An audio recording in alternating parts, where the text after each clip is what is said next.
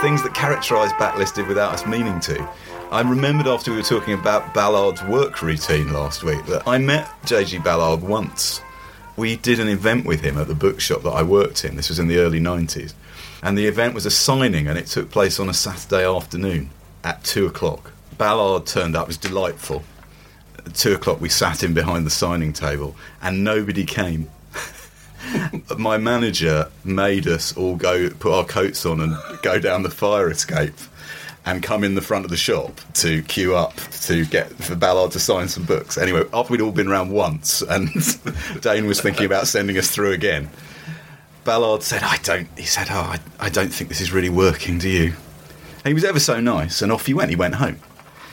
Two minutes after he left the shop, this is true, a black cab screeched to a halt outside, and out of the back, clutching a pile of novels by J.G. Ballard, came Bryan Ferry. and we had to go, sorry, Bryan, you've missed him. He's, he was Oh, I'm terribly very disappointed. disappointed in that. I'm very. You can't believe you can't believe that Bryan Ferry and Good. and JG Ballard would not have already, Already- spent long evenings together, would Ah, you? the worlds of music and the worlds of books. Ballard had a grudge against Ferry and it was all part of Ballard's grand plan. Fer- Ferry should be right, arriving about. Anyway, I don't think this is working. do of course, of course, it all makes sense now. It's not. It's not un- impossible. Did you see the brilliant in the controversial punk exhibition that, that, that Joe Corré has kind of come out against? Oh, I think mhm. sort of mildly on his side, though I can see that you know the idea that punk is, has been non-stop rebellion. I think is is tricky. The country life, butter ads, uh, you know that kind of thing. Um, but what they had did was that great uh, for and against thing, the poster that they had, things they like and things that they were against. Yeah. I can't remember who it would do. I think it, was, It was on a. It was on a was a stationery t-shirt. t-shirt. and who wrote Yeah. it? Bernie. What's his Yeah, name? the, uh, Bernie Rhodes. Bernie Rhodes, I think, was. Yeah. And one of the things that they didn't like was Bryan Ferry on there, which was quite. There were quite a lot of things that they didn't like. but Brian, no kidding. Yeah. Bryan Ferry was on. Always feels. Uh, and I remember that kind of ill-judged. Uh, uh, there was an ill-judged anti-punk single that Ferry did on the Bride Stripped Bare. The name of which I can't quite remember. Isn't that terrible? But it was. I, it was just. I just the idea of now feeling that you need to take a stand against Bryan Ferry. is Yeah. just- yeah, yeah, yeah. So, John, have you got your introduction? Yeah, I have. Uh, I hope it's here. Yeah, it is. My God, look at that. Shall I say the, the magic words? Hello and welcome to the Backlisted podcast. Today we're gathered in the library of our sponsors Unbound, the website who bring authors and readers together to create good things to read. I'm John Mitchinson, breeder of old pigs, wild bees, and good books. Are you? I thought you were an entrepreneur. Who writes this nonsense? Who doesn't read it before speaking? And I'm Andy Miller. Uh, I'm the author of The Year of Reading Dangerously, and uh, we're joined, as we are every week, by author and absentee member of the team, Matthew Clayton, who actually isn't here because Not yet, but he is on his yeah, way. we hope he's only stuck on a train. So um, we're starting, and then we're carrying on. And following our executive decision to make you uh, concentrate, everyone, uh, we're continuing our policy of only booking guests with the same name as one of us. Last show it was John Niven, and we're joined for this episode by writer and associate editor of Mojo Magazine, Andrew Male. But you can tell us apart because, first of all, I call myself Andy, only my mum calls me Andrew. and second of all, would you speak, say a few words, Andrew? Nobody calls me Andy. It's interesting, isn't it? There are definite Andys and there are Oh, definitely absolutely. Andrews. But I don't. I It's don't. like Matts and Matthews.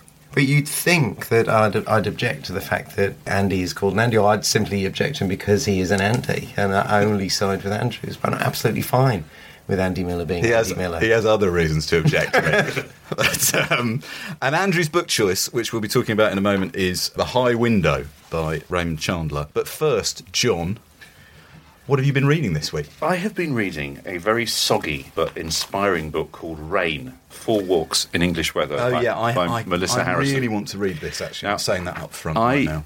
ought to put all kind of cards on the table. I'm a huge fan of Melissa's novels, Clay and uh, Hawthorn Time, which I think was uh, shortlisted for the Costa last year. Or this year even. In fact, it is this year, in 2016, which is great. But this is non fiction. Yeah. And only maybe today would you get away with commissioning a book on four walks in wet weather, which is what it is. It's four walks. The subtitle is Four Walks in English Weather, uh, one in the winter, spring, summer, and, and autumn. All of them in England, and all of them in downpours. It's quite short, but it's incredibly dense and incredibly moist, as you would imagine. it's such a simple idea, isn't it? Rain, it Yeah. dominates our Yeah. lives in England. There's a lot of poetry and indeed the, the literature of, of Rain, you know, Coleridge and Swift, it is in this book. But it is also about, I think, rather wonderfully, the memory of walking as a child. I mean, it's the idea that I kind of give you the, the sort of the, the pitch for it, which she sort of she captures towards the beginning of the book, is that it's moisture changes landscape more dramatically than anything else. That moisture is essential. There is this extraordinary fact that water is the most anomalous substance in the universe. There are more anomalies to water. I mean, we, without getting into a QI list, just trust me on this. but it is also the most, as well as being the thing that is essential to life. Nothing, no life can exist without it. That's why we're so interested in finding it on Mars and other uh, various bits of the solar system. But it is also the most destructive compound mm. o- on the planet. It, it eats away. It is the universal solvent. The extraordinary fact that you know you can dissolve something in water and then heat it.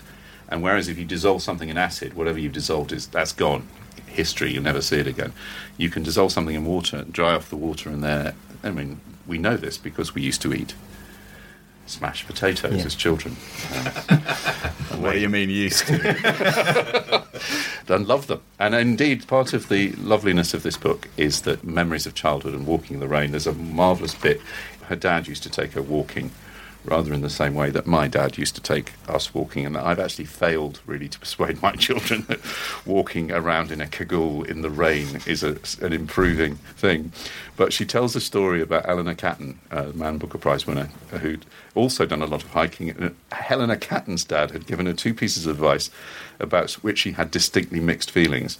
The first was, nature looks more beautiful in the rain, and the other was, a view needs to be deserved. And she goes on to say, both ring true to me, as does her ambivalence. My father's most frequent aphorism when walking with his uh, children on Dartmoor every year was rise above it. Rise above tiredness, frequently, or steep climbs, but very often rise above rain. The six of us, you may picture us in cheap 1970s cagoules and sodden bell bottoms, grew up loving the moors in all weathers, and it was just as well. As in a high area of high ground between two sea coasts, Dartmoor does not get does get a lot of orographic or relief precipitation, uh, particularly on its western facing slopes and on the higher ground.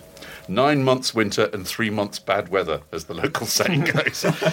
now, this interests me because we have almost exactly the same thing in my village in Oxfordshire, which is which also gets a lot of the orographic, which is the rain that is precipitated from hitting, Yeah. in our case, the Cotswolds, which are not obviously as high as Dartmoor, but high enough. And Tew is wet backwards, which is one of the things that people fail to when they move to the village in the balmy summer months. They say, "What's it like in the winter?" It was encrypted in the name of the wet. village. Yeah. It is wet beyond all Yeah, endurance, mud forever and ever. And this, this book is a kind of, it's the glory of mud. And the brilliant thing, which is a bit of advice I was just told, is it, it never rains all day. So if you're out walking in the rain, you actually get into a rhythm of walking the rain. There's no, the other brilliant thing is nobody else is out there. And she Yeah. writes about that wonderfully. The first journey is a, is a, is a journey in, in Wicken Fen. One of the lovely things is she's in the book, she fills the narrative with words like lode and carr and sluice. And then, even more extraordinarily, she's gathered together a, a brilliant. A hundred words concerning rain. I mean, you know, we all do pelting, tipping, pouring, but there are some brilliant ones. Blunk, which is a sudden squall in southern England. Has she got mizzle?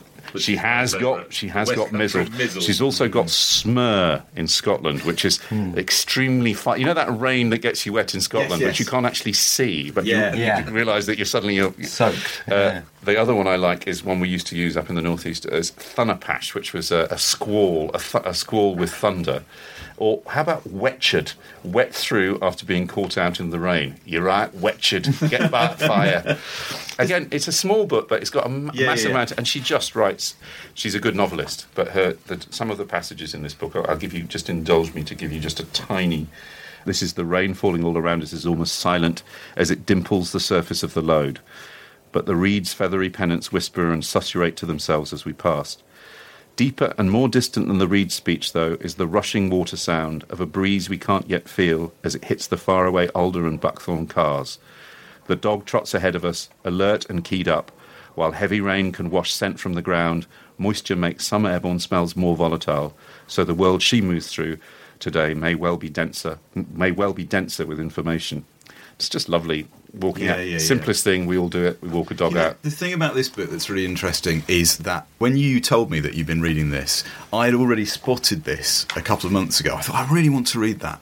And while you've been talking about it, the thing is, I am not a fan of gratuitous walking. I, I, it seems pointless to me. You, you know, have a you know have a goal. Come on, have a goal. Oh, rise above, going, right? keep have a going. goal. Earn the view. That's I not agree the point. Right, You've got to get to the top. But But we can't but- see anything down. so wanted to read the book.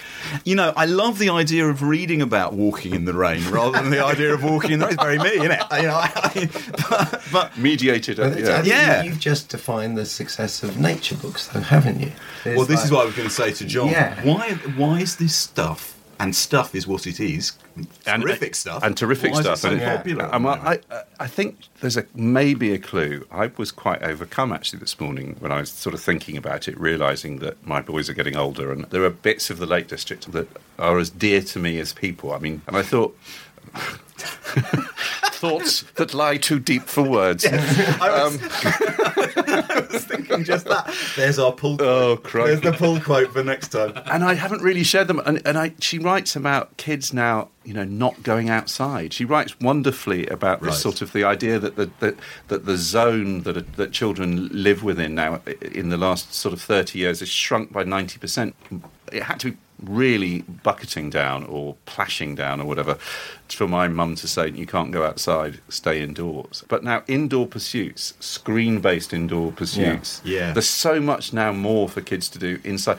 I mean, they don't go off catching. Fr- I mean, my boys a bit when they were younger, but they don't sort of go out and. I mean, they, they, they like to walk. They love walking. The dogs are a, good thing, but I think maybe also, that know, nature writing yeah. is a is it, it's that sort of elegiac. We don't feel close to it, or we want to feel close to it, but we don't. I, th- Yeah. I think also there's you're right about sort of children living inside, but also I think people in general feel like they're too busy, they haven't got time to do Yeah. it. And I think in the same way that people used to pay monks to pray for them because they didn't have time to do it themselves. I think that people, these writers like Melissa, are doing this walking and nature study that other people are too busy to do, so they'll buy a book. They may not Yeah. even read that book but they will Yeah. buy a book about nature because it's like paying the monks to pray for them. They haven't got time to do it themselves. Eh, there's too many things going on. Too many things going on. I'm busy, But I'm you too will- But you will go out and you will feel bad about it, and you will buy your nature book and you will delve into it. These writers are doing the work for them, and I'm not saying that's why- a bad thing. This is why I do all this reading. Exactly. So other, so other people don't have to. we take a quick pause. Yes, the gentle from Porlock has arrived, or the, from Putney anyway. I wanted to make a kind of Marlowe-esque opening, but you kind of arrived late and mysteriously. So I thought it's just, I actually have just been waiting outside for the last Do you know? minutes. Do you know my favourite thing on that? My one of my favourite Billy Wilder, of which more anon, uh, quotes was he said, a, "A man enters a room through a door, You've got nothing. A man enters a room through a window, you got a situation." so, Welcome, hello, welcome, Matthew. anyway, that's what I've been reading. What, Andy, have you been reading? Thanks, John. I've been reading the novel Latecomers by Anita Brookner. I remember saying about 20 years ago to a publishing friend of mine that I felt Anita Brookner was taken for granted and that she would only be properly appreciated when she was dead, when there was a body of work to look back on. But actually, I was looking at how people responded to her dying and it seemed very quiet to me, and it made me think perhaps I'm wrong. Perhaps actually Anita Brookner is not going to get the credit she deserves, and so I felt I ought to take action in the moment and read one of her books. Having not read one of her novels for quite a long time, I think I've read two of her novels previously. Anyway, I bought a copy of Latecomers because it's one of the only two of her novels which is currently in print, and I have to say I can't remember being so moved by a book both the emotional and the intellectual control of it. It's a masterpiece. a masterpiece. It's published in 1988. It's about two aging men who have been living in England their whole lives, but were both on the Kindertransport out of Germany. And initially, you think you're reading a book about a friendship and about their wives and their children.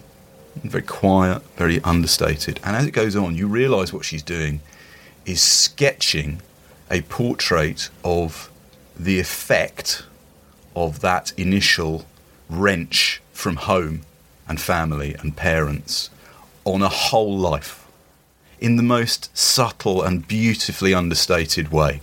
Incredibly ambitious while appearing to be merely elegant. And I'd read it, I was so moved by it and thought it was so fantastic. And also I felt I feel quite strongly about this. We were talking on the last podcast about Elizabeth Taylor, and Elizabeth Taylor, Yeah. a perennially underappreciated author, of whom our guest Andrew Male is a great fan and a long-term admirer. And we say about authors like Elizabeth Taylor. I was just flicking through DJ Taylor's um, new book, The Prose Factory, which is about um, literary life in uh, post-war England. And he says about Elizabeth Taylor in there, you know, it was her great misfortune to be writing wonderful books in the era of uh, the kitchen sink drama Yeah. and and writers like the late Barry Hines as well. You know Yeah, that yeah, they, yeah. the, she was just became unfashionable, and when we talk about her now and we say, oh, she's perennially underappreciated, but we think, oh, we congratulate ourselves because we think that's a, that's a thing that used to happen. That wouldn't happen now.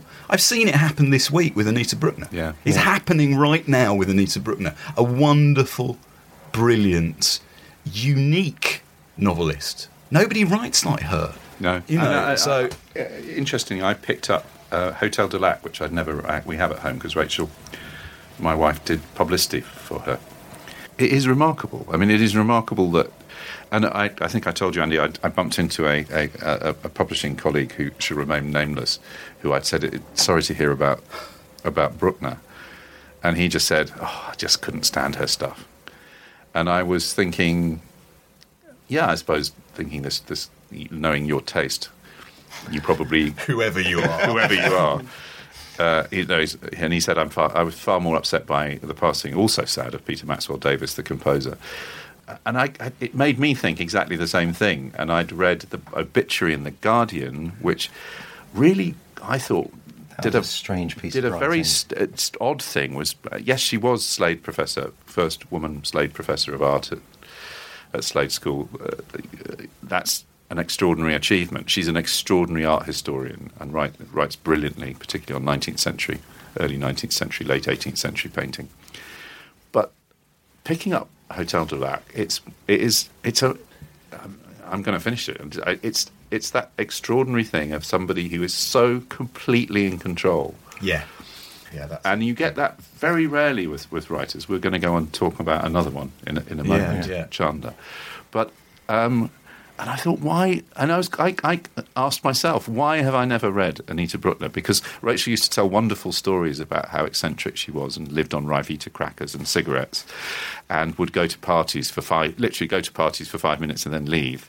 And she'd have conversation with one person, and she'd send a sort of note saying, "So pleased I spent my time at the party with you." You know, kind of, I mean, she had all that eccentricity, and I thought Julian Barnes is is one of the most wonderful pieces of one writer, generous pieces Yes, of one yes. writer about another, and let's hope that will get a few people actually picking up. really hope but did you say there were only two books in print? There, well, I think to be fair, Penguin had planned a big reissue reissue, campaign yeah. later in the year, but it so happens that in the week she dies, you can you can you can walk into a bookshop and you can only buy two books, Latecomers or or Hotel du Lac. The, I have to say, there's a a thing I wish to add about this. It, um, when we were recording this, we just heard yesterday that Barry Hines, the author Yeah. of Kes, Kestrel for a Knave, has died. I did a little. Um, I had looked. I, I thought Andrew was taking the Mickey out of me correctly for thinking I might be able to squeeze in a quick Barry Hines before I before I come and Well, do I, the I podcast. the same right? thing. Right, I- but okay. what I did was watch Kes instead. Okay, I which is fine. seen- which I hadn't but, seen. But was, you know what?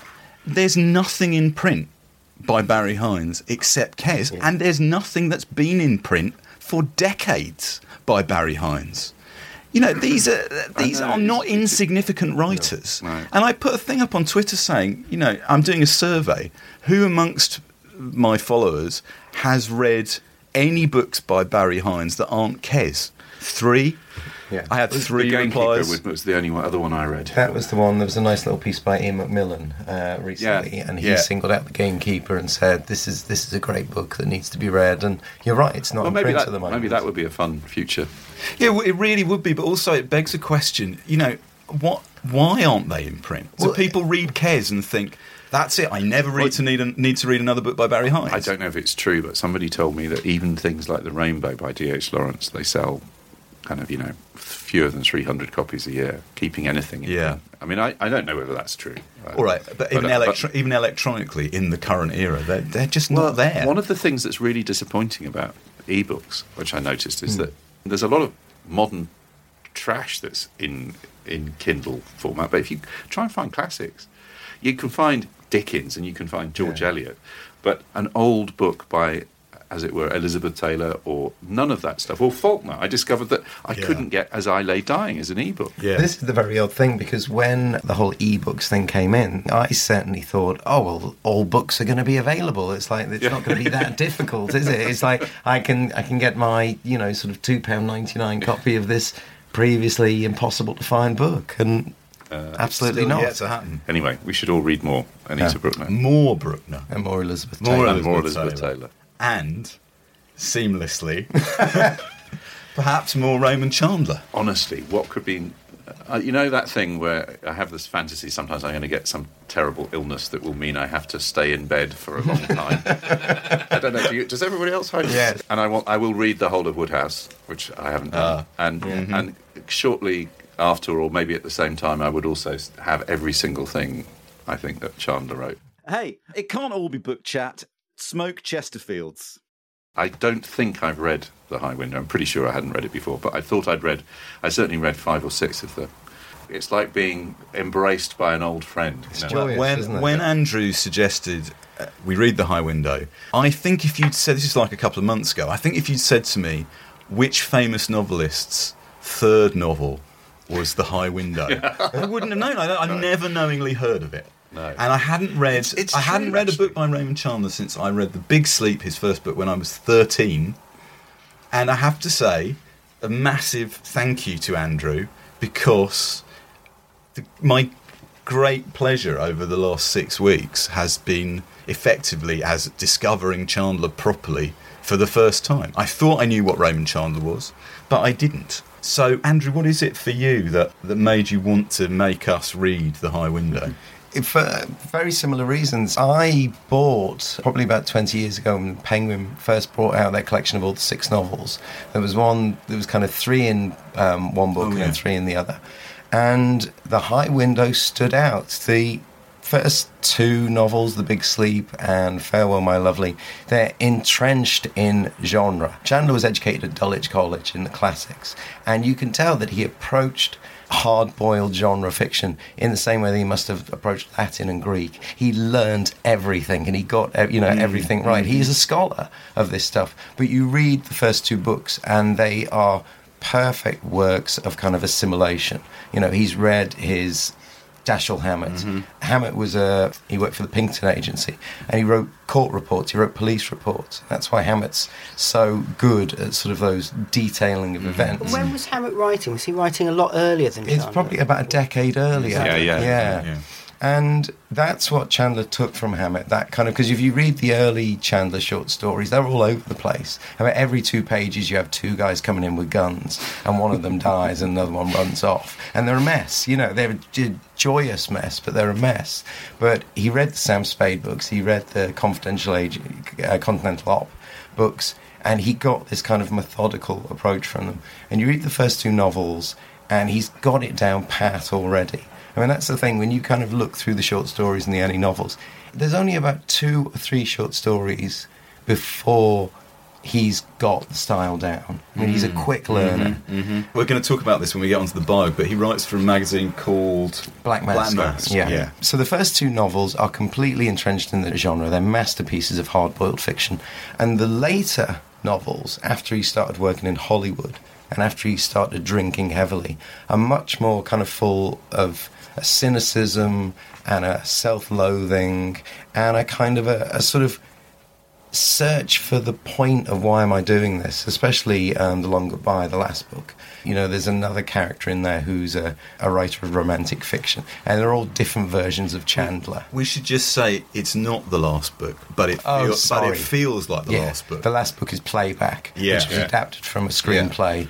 And just feels like a kind of a last gasp, The- really, but the, it? lo- the Long Goodbye is the last book It's written as before a his farewell. wife dies. Yes. And he tips over into full blown Alcoholism, yeah. alcoholism and suicide attempts. yeah. So the high window sits in the middle. I think the high window is unlike any of the other books. It feels much more still. There's, it hasn't got that sort of breakneck speed of the first two novels, but also there's that real sense of Chandler being aware of the fact that he's lived in Hollywood since the early 20s hmm. and he's seen it change. And this is the first novel that he writes that is actually about the Hollywood that he lives in and Yeah, the way yeah, in yeah. which this real city has been overtaken by fakeness by Hollywood itself, by the by the movies, but also new money. And so the thing that's fascinating about the High Window is nothing is real in it. You know, everybody is speaking movie lines. You know, Marlowe says at one point, right, yeah. pictures that made them talk like that. You know, so you, Yeah, can't, yeah, yeah, yeah. you can't trust the way anyone speaks. You can't trust their appearance because there's, you know, there's something doubtful behind it. Everything is a pose and a fake. Everything is surface. There's no depth. I mean, even the MacGuffin at the centre of the book, eventually. But hang on, whoa, whoa, whoa. We need to read the blurbs. Oh, okay. We need to read the Yeah. blurbs because Yeah. otherwise people are going to. You know, Right. the thing about No, we Chandler ha- is the, we- plots, we ha- we the have- plots are convoluted. Yeah. And right. there's- we have to Oh, be well, we- very. we need to say something We have very- to stick to our spoiler rules. I think. yeah, absolutely. Yeah. But we need to say something very important about plot in Chandler. But read. Yeah, yeah. Okay, let's. I'm gonna. Okay, so yeah. what we're going to do? We're going to read. We were going to read one blurb. We're actually going to read two blurbs. Yeah. Because well, you see why. So this is a blurb off the back of a 70s. Yeah. Yeah, 70s Penguin edition of the High Window. Here we go. And incidentally, we're going to try and have an embargo on this episode of Humphrey Bogart impressions. John. Yeah. yeah. Mrs. Elizabeth Bright Murdoch wanted to hire a nice, clean private detective who wouldn't drop cigar ashes on the floor and never carried more than one gun. She had lost a rare coin, the Brasher doubloon. She knew who had stolen it, and she hired Marlowe to get it back, as quietly as possible because Mrs. Murdoch had a lot to hide, even from Marlowe. The coin turned up all right, but the search uncovered a string of murders and an elegant blackmailer. And Marlowe was in a fix. and that's pretty good, I That's think, great. right? Okay, well, here is the blurb off the back of the my. Yeah, you read the other. This is the ba- this is the blurb off the back of uh, This is- 1960s edition. Okay, without it started with some it started with some business about a rare coin. Everybody knew who had stolen it, but nobody was anxious to do anything about it. Marlowe couldn't understand why the old lady had hired him.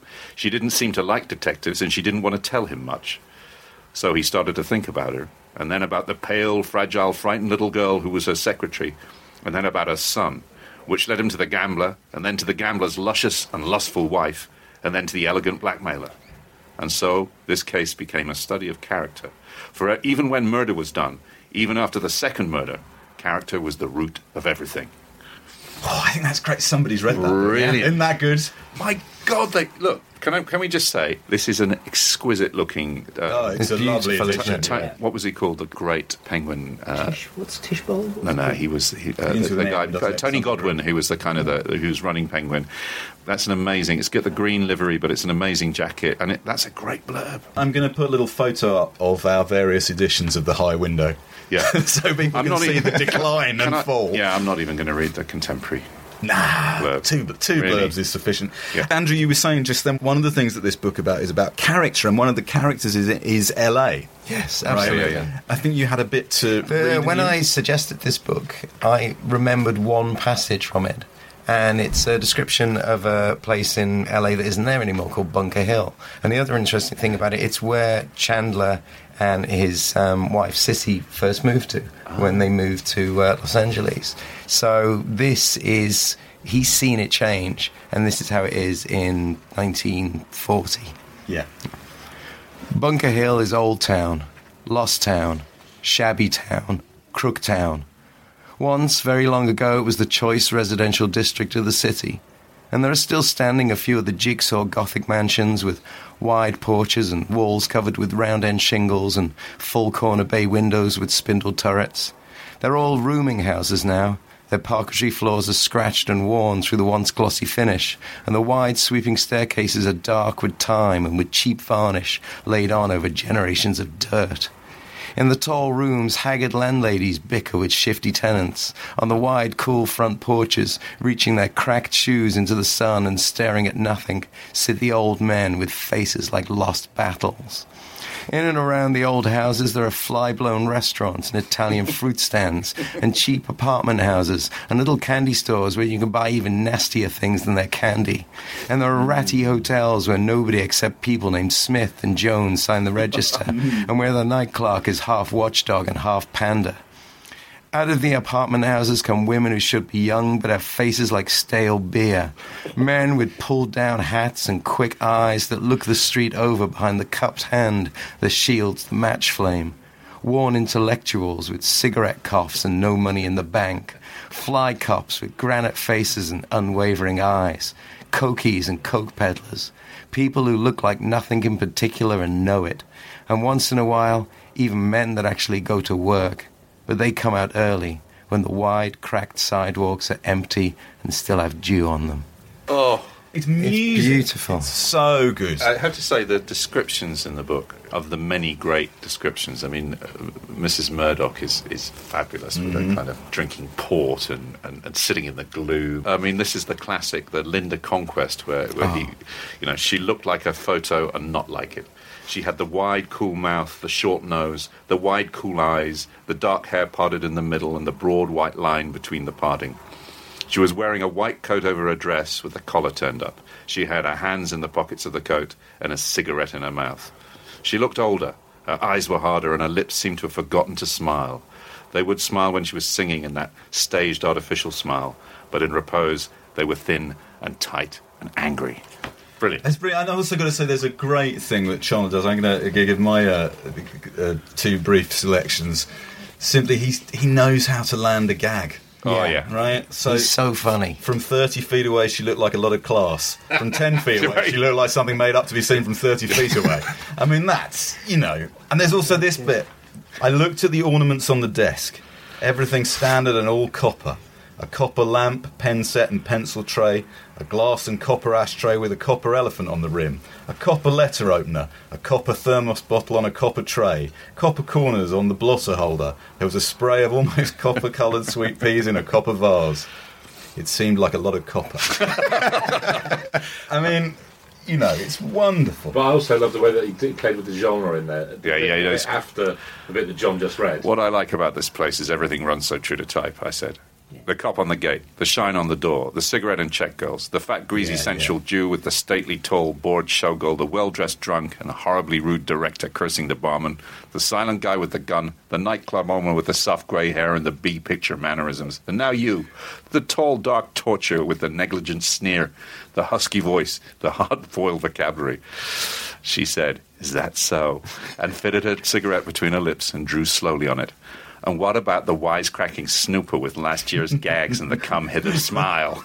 God. But that's what Andrew was saying. Yeah. Exactly what Andrew was saying about it being everybody's playing a part. Yeah. You know, everyone yeah, in no- LA. is- Nothing, nothing is real. I mean, they even say to Marlowe, you know, there's a bit where Marlowe cracks one of his, albeit fantastic jokes, and uh, Murdoch says to him, Yeah. "Not good, Marlowe. Not even fresh." yeah, yeah, yeah, yeah. But that- Andrew, you were saying about him. He finds his voice, and he's gradually trying to move away from the hard-boiled Well, genre. the- I found this brilliant quote from him. He said, "When you write in a hard-boiled magazine, you have to stick to the formula because that's why people are buying it and they want to read it." And he said, uh, "Some of us try pretty hard to break out of the formula, but we usually got caught and sent back." yeah, you know, that it's only in the novels that he can begin to move towards what he, he he does in the High Window, and then on again in the later. There- there's a lovely motif all the way through as well. That sense of kind of what is real and what isn't. And Oh, yeah. as a as a as a classic scholar as well, you can you can draw parallels with them through the Looking Glass because constantly Marlowe is checking himself in the mirror, yeah, yeah. and he's che- and Mm. he doesn't recognize, or it's almost like he doesn't quite recognize the person he sees, or the person in, he sees in the mirror is more real than the person on the other side. He stepped through the looking glass. I mean, there's a, there's a really lovely bit. I mean, there's loads of little gags once you once you know that thing. Like once he arrives at the mansion, one of the first things he meets is it's a dog called Heathcliff. Yeah, yeah. And so you know, it's like it's like it's like Marlowe is Lockwood. It's like kind of you know he Yeah, arrives yeah. at the big house and everything goes to hell. You know, everything suddenly becomes more strange and gothic and wrong.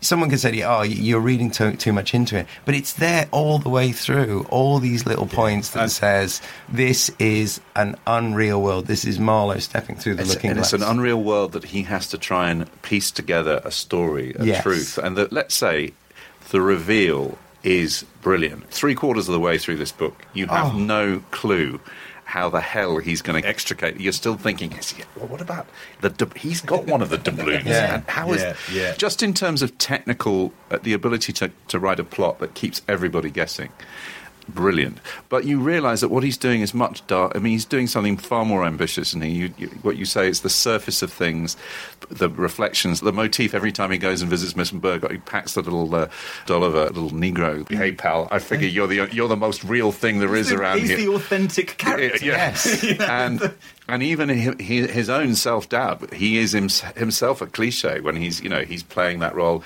The police are always doing what the police do in mm. Chandler books, which is going for the lowest, you know, the path of least resistance. But there's a passage towards the end which I just thought was Before we read another passage, I think we should. I want to do the Chandler biog. yeah. Let's do that. So Raymond Chandler's born 1888. He grows up in England, and most significantly, uh, he lives in Croydon for a while. like all up the best up pe- and Norwood. Upper Norwood, like all the best people do. And he went to Dulwich College. He wasn't quite there at the same time as P.G. Wodehouse, You- but you have nearly was. that- Is Right? up Who in Norwood the posh bit of Croydon? Just so I get this right, is it? It's, Uh, it's, it's, it's not as yeah. posh as it would have been when Chandler Yeah, was there. It's kind yeah, it was because it's- genteel in, in Yeah, Chandler's I mean it's a wasn't it? beautiful Yeah. house. It's re- it's near where I live. It kind of if you I'm walking up to Crystal Palace, I pass Chandler's house. It wasn't as posh as the bit of Croydon I lived in. but, but sorry, one thing the Dulwich College thing is, I do wonder if Chandler was taught English by the same teacher who taught Wodehouse because you, that mastery of the sentence Yeah. and that you know you do think were they taught by the same guy because there is That where you I can draw the know. parallel. So he didn't go to university, he became a reporter for the Daily Express. He wrote poetry, fought in the trenches in the First World War, began a relationship with and subsequently married Cissy Pascal, a married woman 18 years his senior. By 1931, Chandler was a highly paid vice president of the Dabney Oil Syndicate, but his alcoholism, absenteeism, promiscuity with female employees, and threatened suicides all contributed to his dismissal a year later. What, what an annual appraisal that must. Come in and sit down, Mr. Chandler. How do you um, think the years? yeah. Where do you So see he gets- yourself in so- five years' so time? he's an alcoholic. He gets fired at the the height of the Great Depression. One important thing to say about him working at the Dabney, Dabney Oil Syndicate is that he was an auditor there.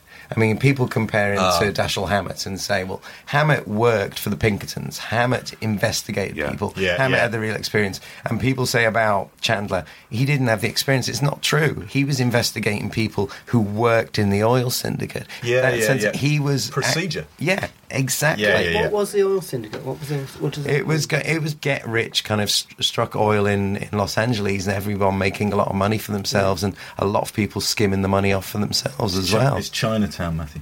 It's Okay. well, And how did he get- how did- somebody did say that Chinatown is a Chandler novel. It's the, Oh, it's yeah, the yeah, Chandler novel that he's working towards. Because the other thing to say about the High Window, sorry, I'm interrupting you, Andy, but um, it's the first novel where the corruption exists outside of the family. If you read The Big Sleep and Yeah, you yeah, read yeah. Uh, Farewell, My That's Lovely, really these are corrupt families. It's all within the sort of rich families. But here, there's a point point in the High Window where Marlowe literally stops the novel to tell you this story, which he calls um, Cassidy case. Yes, the Cassidy case, and the Cassidy case is based on a real case, a real cover-up case, where um, this rich guy shot his servant, and they made it look like the servant shot Shot, the rich yeah. guy. And it's so weird when you get to this point in the book because it's like everyone stops. It's like it's like Marlowe says, "Okay, before we proceed any further, I've got to tell you this story." It's like and a soliloquy, isn't it it? is totally play, like a soliloquy, Almost fourth wall and, it- and it's yeah. like and it's basically like him saying, "No one can be trusted." Yeah. Yeah, yeah, yeah. And then it- we, I wonder if we could hear the. We were talking about LA. We've got a, a, a short clip of Chandler being. Chandler, we'll say something about this in a minute. Yeah. Chandler being interviewed by Ian Fleming. Uh, Wow. Uh, uh, but on the subject of LA. So let's just listen to that now. California had been written about, uh, a book by Ra- uh, called Ramona. A lot of sentimental slop. But nobody in my time had tried to write about uh, Los Angeles background in any sort of realistic way. No. Of course, now half the writers in America live in California. Because Nathanael West uh, did, I think, didn't he? At least, um, Yeah, but he came along much, much later. yes, he did. That's quite true. Well, I, as far as my material is concerned, I'm afraid I just get mine by going to places and, and uh, taking down copious notes because I can't remember anything. Yes, but you're an experienced journalist. Well, I think that's probably the answer. Yeah. I mean, I learned my Well, writing. yeah, you can go to Las hmm. Vegas and you can Yeah. get Las Vegas in a few days, Yeah. except the ice water. Right. oh, yes, you complained about some of our, in one of the, the meals that my James Bond ordered in Las Vegas. I described the meal and I didn't get him the waitress bringing the ice water the first thing. Wasn't that your complaint? Well, that amused me because that's the first thing that happens in I an know. American restaurant. I kicked It's a glass of ice water. I, I don't wish to. I, I'm suspecting a number of cool drinks have been taken by both I think parties. so. What were you saying, Andrew, There's as, that there- goes, as that goes on? There is People a think the editing on this show's loose. there is a fantastic point in that interview where um, Fleming says that he can write a novel in um, three months or something, and Chandler gets really annoyed. Chandler goes, "What? Three months? You, you, you can write a novel in three months? I wrote, I wrote a novel once. I wrote a novel in four months, but three months? three months? You're writing it takes takes me forever a novel. Three months? because obviously, the longer it went on, the harder Chandler found, found it to write his novels, even though, to use his word, they were cannibalized from the short stories. But it just became more and more difficult. You know, him. that's funny because that story also has a mirror in the experience that he had when he first went to Hollywood. He works on the script of Double Indemnity Yeah. with Billy Wilder.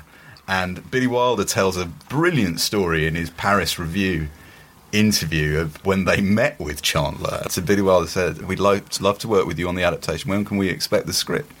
And Chandler said, This is Friday. Do you want it a week from Monday? Holy shit, we said. We usually took five to six months on a script. Anyway, he came back in 10 days with 80 pages of absolute bullshit. Um, so he could, when he was working on the pulps, he's not the most prolific writer, No. No. but he clearly has. It's funny you were talking about The Big Sleep, the first novel, and Farewell, My Lovely, the second. The High Window is the first book, I believe, where he isn't reusing elements of plots But- from the short stories, right? He's not. Pearls are a nuisance, I think, is referenced in the High Window, but it's the first one where he's actually set out to try and write something that is removed from the short stories. There's, you know, that he's Interesting. yeah. It's interesting you mentioned Wilder because the book that convinced Wilder to let Chandler work on Double Indemnity was the High Window, and it's actually one paragraph in the High Window which I've bookmarked, which Excellent. is. Um, in the swivel chair at the desk sat an elderly party in a dark grey suit with high lapels and too many buttons down the front. he had some stringy white hair that grew long enough to tickle his ears. A pale grey bald patch loomed high up in the middle of it like a rock above timberline. Fuzz grew out of his ears, far enough to catch a moth. And it was that line. It was that line that just knocked Wilder's socks off. He said, "Who else writes like that? I love it. Far enough to catch a moth." It is brilliant. It's wonderful. One of the things that I think is interesting about the High Window as well, which, you know, as we've said, remains in some obscurity by quite a famous writer, is that The Big Sleep had been a quite a big success. Yeah. And Farewell My Lovely had not been such a Yeah. success. and this one tanked. Yeah. This was book three. Yeah, this this was a didn't. flop, This yeah. this was a flop. I've got a quote from Chandler here. He said uh, he wrote to somebody saying the thing that rather gets me down is that when I write something that is tough and fast and full of mayhem and murder, I get panned for being tough and fast and full of mayhem and murder. And then when I try to tone it down a bit and develop the mental and emotional side of it of the situation, I get panned for what I was panned for putting in in the first place. And it's, uh, and it's talking about exactly this book. Well, Yeah, it- yeah, it is- exactly this It is book. a much more, I think, than the you know the whole thing, the psychology, the, the character of Merle, which we won't go into any detail because she's essential to the plot. His sensitivity in dealing with her and her psychological kind of affliction is way beyond pretty much anything in, in, in, in fiction of this kind until you get to P.D. James and Ruth Rendell. I mean, Yeah. it's much Yeah. much more. Um, I love with the, the, after he's dropped her off for reasons that we can't go into. There's a great line. I had a funny feeling as I saw the house disappear, as though I had written yeah. a poem Yeah. and it was very good, and I had lost it and would never remember it again. I mean, that really you know what? One get of- that a- a- out of any other Yeah. thriller writer. One of the things that I found reading these Chandler novels, like the bit you just read, John, clearly this the genre and his style owes a great debt to Hemingway, and yet did Hemingway ever write a sentence as good as that? I I could be convinced he didn't. Mm. You know, there's a kind of humility to it that you don't get in Hemingway, or at least Hemingway is more concerned about about fronting up to the reader and being in control with the reader. Chan- Chandler could write a very good and did write very good uh, Hemingway parodies. You know, Is that right? I didn't know that. Yeah, kind of the you know the whiskey tasted good. It tasted damn good. Yeah. and just kind of It's you the know. cusp, I mean, I mean, the Yeah. gap between them is not But very I big, think right? I think that's the thing. He knows where Hemingway edges into parody, and he kind of I think he stops himself from doing that, or he brings humor into it. Yeah. His Yeah. similes, because his similes are so you know they vault over Hemingway, don't they? You know Yeah, they yeah, are yeah, so grand and funny. You know They they, do- don't he- they has- don't always work. No, but he has that lovely thing when you read one of them. I, I often, and I did think several times in the High Window, he's put that in and he's made himself laugh Yes. on a rough morning. Absolutely. You know, and you know, you know how Yeah. Chandler wrote. He wrote on little bits of yellow paper that could only hold eleven or twelve lines, so that he could be sure that on in every paragraph or couple of paragraphs there was something absolute dynamite on every page. and it's exactly the reason why you get that rhythm. Yeah, yeah. To it. I watched uh, the the only original script that Chandler wrote for a film called The Blue Dahlia. Yeah. And um, it's a lousy film held together only by Chandler's genius for one brilliant line after another. Yeah. It's badly acted, it's badly shot, the plotting is all over the place because Chandler hadn't finished it when he started it, he didn't know what was going to happen. Well, and yet, bouncing from line to line, you go, whoa, one magnificent thing after another. More you know. importantly, he told the um, studio that he had to get drunk to finish it. Alan Ladd had to go into the army, so they had something like kind of you know they basically the time to finish it was so short. And Chandler basically told the studio the only way I can do this is to get raging, roaring drunk for two weeks, and so it was written in the contract. And he had secretaries on, on standby to kind of transcribe any kind of drunken shoutings that he made, and it it basically was probably the thing that kind of contributed most to his early death. That, that major drunk that he went on to write the Blue Dahlia, and he hated the film. He um, referred to the uh, female lead after he watched the film as Moronica Lake. So, as Andrew was saying, after the Blue Dahlia and after his wife dies, he begins the pretty speedy descent into alcoholism, and uh, the last years of his life are pretty grim, Yeah. all things considered. I wonder what Chandler was like to deal with. Andrew, who said to me after like three episodes of Backlist, he said, "You you know what this podcast should be called." Oh, they're poor agents. I mean, I don't know who Chandler's agent was, but presumably, Well, he, Yeah, he, he had more than um, one. he, Did he? His final agent, he proposed to her. They were going to get married, but this is what Chandler did after Cissy died, and he'd made a lot of money by them from the movies. He effectively went on a grand tour, and lots of people wanted to meet Chandler because they thought they were going to meet Marlowe. You know, they thought they were going to meet this very witty, very handsome, very suave gentleman. And they met this antisocial, sentimental drunk, but an antisocial, sentimental drunk who any woman who took it upon themselves to look after him or feed him or anything, he thought that they were going to propose marriage to him. So I think he proposed marriage to Sonia Orwell. He did. I think he proposed marriage to Natasha Spender Yep. as Crazy. well. And so anyone who sort of took him under their wing, he thought, and I think it's sad because I think it's obviously because he's without Cissy Yeah. and he's looking for another Cissy, he's looking for another another mother figure. You know, I mean, that's Yeah, the other yeah. thing as well. I mean, it's interesting what you say about the, the women in the high window because he has a very odd relationship with old women because I think he disliked his mother because his mother stopped him from marrying when he was younger. Yeah, so. Mrs. Murdoch is Chandler's mother, but there's, a, there's also kind of that, you know, that sense that he wants to kind of save and take care of a lot of these women, and that it's the Yeah, it's, it's, the, it's the, the, the Merle subplot, his his looking after her and hmm. taking her in when she when she needs it is is I mean it is remar- it's a remarkable. it's it's the romantic thing. I mean, this is the book in which he's called a shop soiled Galahad, and it's interesting Yeah. about the. I mean, I won't give anything away, but the passage in which the title of the book is hmm. revealed, that with Yeah. the high window, is remarkable.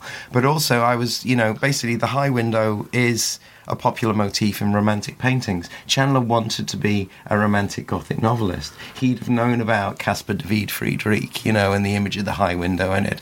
And Yeah, you yeah. think, and also the other thing is Larkin, read crime books. Yeah, yeah. So I'm convinced that You think? Larkin took the high window. Brilliant. Yeah, That's good. Brilliant. because and also you can draw parallels. There's that sense of kind of ideals and emptiness, vision and light, and then the fall, optimism and decline. All the things that are in High Windows, the poem. I mean- you can pull out of this book if you want to. But, the main thing is, I think that. Chandler, as a as a scholar of Gothic romantic novels, you were talking about the novel titles in um, the last week with the information. Yeah. The book that Chandler wanted to write was called "An English Summer (brackets A Gothic Romance." That was the, that English, was what he. Summer, English Summer, also the title of a great lost Rolling Stones single from 1967. Yeah, but this was this was the novel that he put all his hopes in. coming out of ears. And there's this terrible thing he writes down that everything will be sorted out when he writes this book called An English Summer, a Gothic Romance. And Cissy transcribes it, and Cissy at the bottom of this piece of piece of paper goes, Raymond, one day you'll look back on this and laugh at all your hopeless dreams. Yeah. Can I just say one, one more thing? The genius in these books, which could, you know, we've talked a lot about the style. We've said how funny it is. We've said how uh, flip it is. Everybody's playing a part. You know, the thing that that you know, the, to use the uh, Lebowski term, the rug holding the room together, Yeah. Is the fact that in all these books, death really matters. When somebody dies, Marlowe really feels it, and you, the reader, feels it. That this, this, this is not an insignificant thing. So this is true. not another guy being plugged. No. This is a thing that could and should have been prevented. That changes things. And as somebody who'd been in the war, the way he writes about dead bodies, Yeah, the way he writes hmm. about how dead bodies precision look, of the, the- way in which the the, foot is Yeah, yeah, yeah, facing the wrong way, it, they're horrible. The back of Marlowe's neck goes cold and he goes quiet, Yeah, and it's yeah. it's hit him. mentioned Larkin. There's huge melancholy. I just wanted one last little bit. But If I think of Chandler, I think of Marlowe on his on his own Yeah. in a room. So I drove back to Hollywood, bought a pint of good liquor, checked in at the plaza, and sat on the side of the bed, staring at my feet and lapping the whiskey out of the bottle, just like any common bedroom drunk. When I'd had enough of it to make my brain fuzzy enough to stop thinking, I undressed and got into bed, and after a while, but not soon enough, I went to sleep.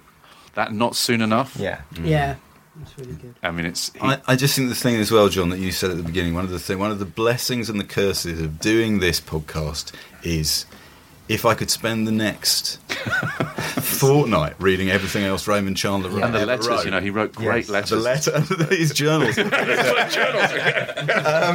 so I have one last question for Andrew. Andrew and I are uh, both, um, is not a euphemism, we're great, great admirers of film musicals. We are- we we will we like we like a film musical, right? And we're both great admirers of the work of Gene Kelly, right? So Andrew, given everything that we've talked about with the High Window. Its commercial prospects, its style. If the High Window were a Gene Kelly film, which Gene Kelly film would it be? what? What? An American in Paris. Ooh. Because Show your workings. it, it, it is him stepping outside of the genre. It's not pure genre. Yeah. It's a step outside. It's infused with melancholy, but it also has ambition to be something more than the genre that it's been labelled as. An American in Paris. I think that's, you know what I was going to say one, but forget it. No, go on. you're No, no, right. no, no, no, no, no.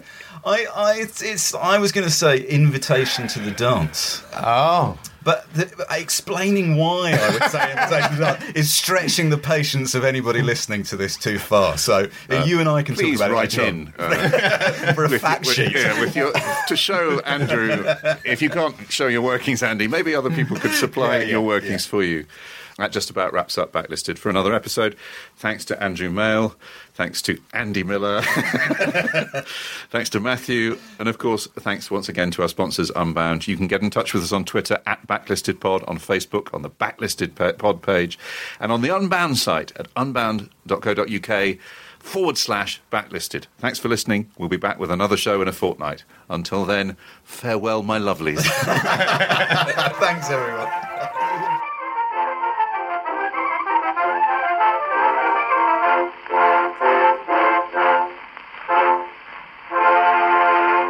If you prefer to listen to Backlisted without adverts, you can sign up to our Patreon. It's www.patreon.com forward slash backlisted. As well as getting the show early, you get a whole two extra episodes of what we call Locklisted, which is Andy, me, and Nikki talking about the books, music, and films we've enjoyed in the previous fortnight.